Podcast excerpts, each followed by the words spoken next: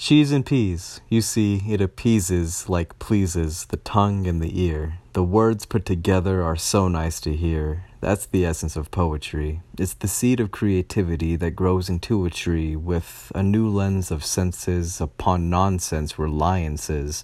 Cause you make alliances with things that take thought to create into logical figurative pieces. You've won life, so lease it. You've amused, so ignite. Flick the spark and fight.